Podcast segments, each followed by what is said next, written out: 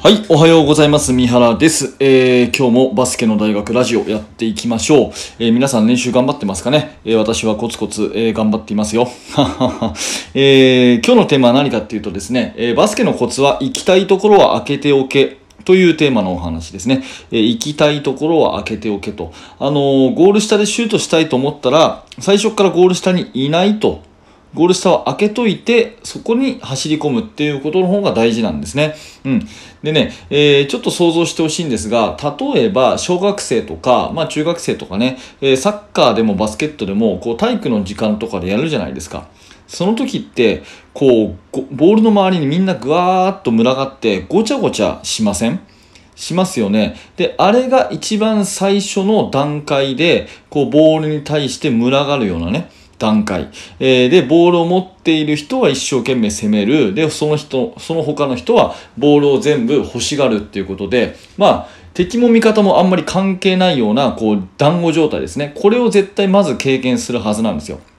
で、だんだんと敵と味方の意味が分かってきて、で、パスを回したり、動いたりして、味方を利用しながら攻めるようになってきてっていうのがだんだんと上達のこう、まあ、ステップなんですけれども、まあ、そういうふうにやっていきながらも、やっぱりね、どこか本質的にボールが欲しくて、シュートがしたくて、ボールに近寄る、リングに近寄るっていう傾向は、誰しもあるんですね。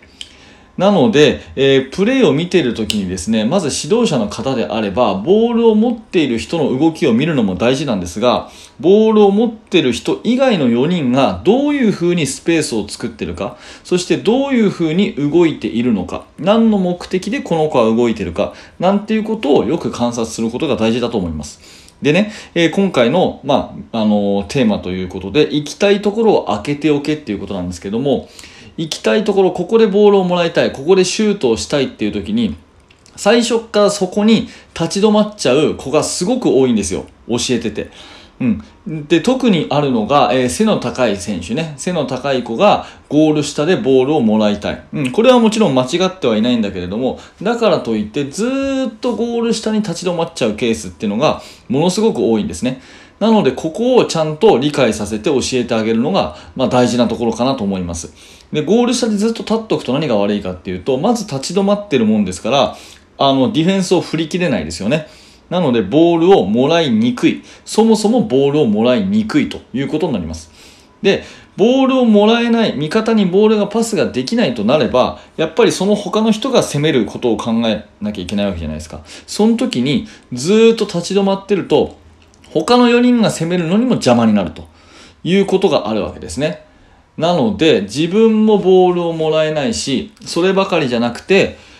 味方の邪魔すらしてしまうということがよく起きます。なんで、一番最初にボールがもらいたければ、まずその行きたいところを開けとくんですよ。行きたいところを開けておく。誰もいない状態にしとく。で、自分がいなければディフェンスもそこには立ちませんから、ぽっかり空いたスペースのところに動きながら、あの、飛び込んでいくと。ボールをもらう瞬間を見計らって、パッと走り込んでいくというような動きができると、すごく効果的に本当に欲しいところでボールがもらえるという、このコツはね、えーぜひ選手に教えたいところだと私は常々思っています。まあ私がね、教えてるチームは高校生の男子なんですけれども、まあ毎年ね、そんなに背の高い選手が多いわけでもないし、背が高くてもね、こう体つきがちょっと細いかなっていう子が多かったり、まあ普通のね、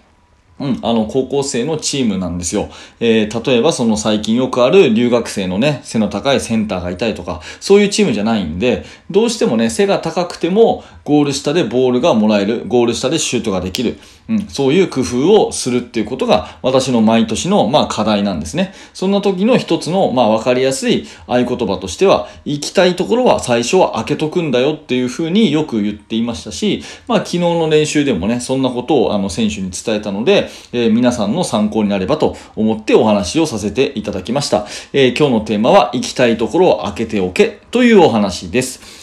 はい、えー今日も最後までありがとうございました。えーこのチャンネルバスケの大学ではバスケットボールの悩み解決になるようなお話を、えー特に指導者目線で指導者の方向けにしています。もしよかったらまた聞いてください。ありがとうございました。三原学でした。それではまた。